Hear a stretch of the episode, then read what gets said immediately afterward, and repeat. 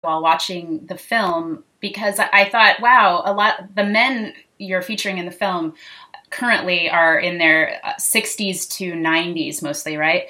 Yes. And uh, it made me think, wow, these these men aren't thinking about what am I going to do after retirement. They're they're doing what they want to do and just getting better at it. And I think that's a very different view of um, aging and and how you kind of conduct your life than than many people set as a goal here in this country at least. Um, and I, I, I, you could just see the passion in these men as they you know are continually working on patterns and and they, at, by this point they're complete masters at what they do. But yeah I mean you're right. They they talk many of them talk about how they're continuing to continuing to learn.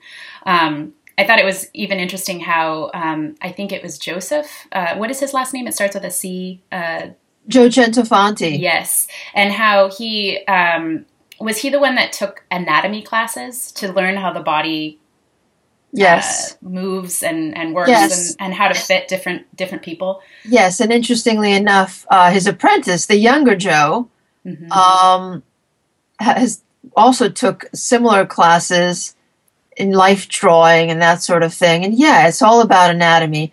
They have to have a very intimate knowledge of that.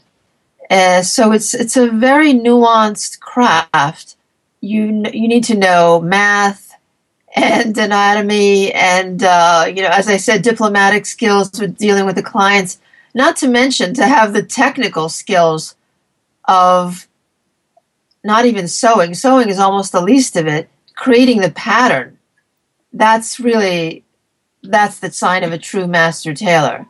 Yeah, and I think that if you sew, you understand that that eh, eh, you know getting getting a pattern so that it fits properly is is kind of half the battle. I mean, there's also, of course, cutting precisely, which is also talked about in the film. The cutting, yeah. In fact, in Italian, they're called tagliatore, which is a cutter.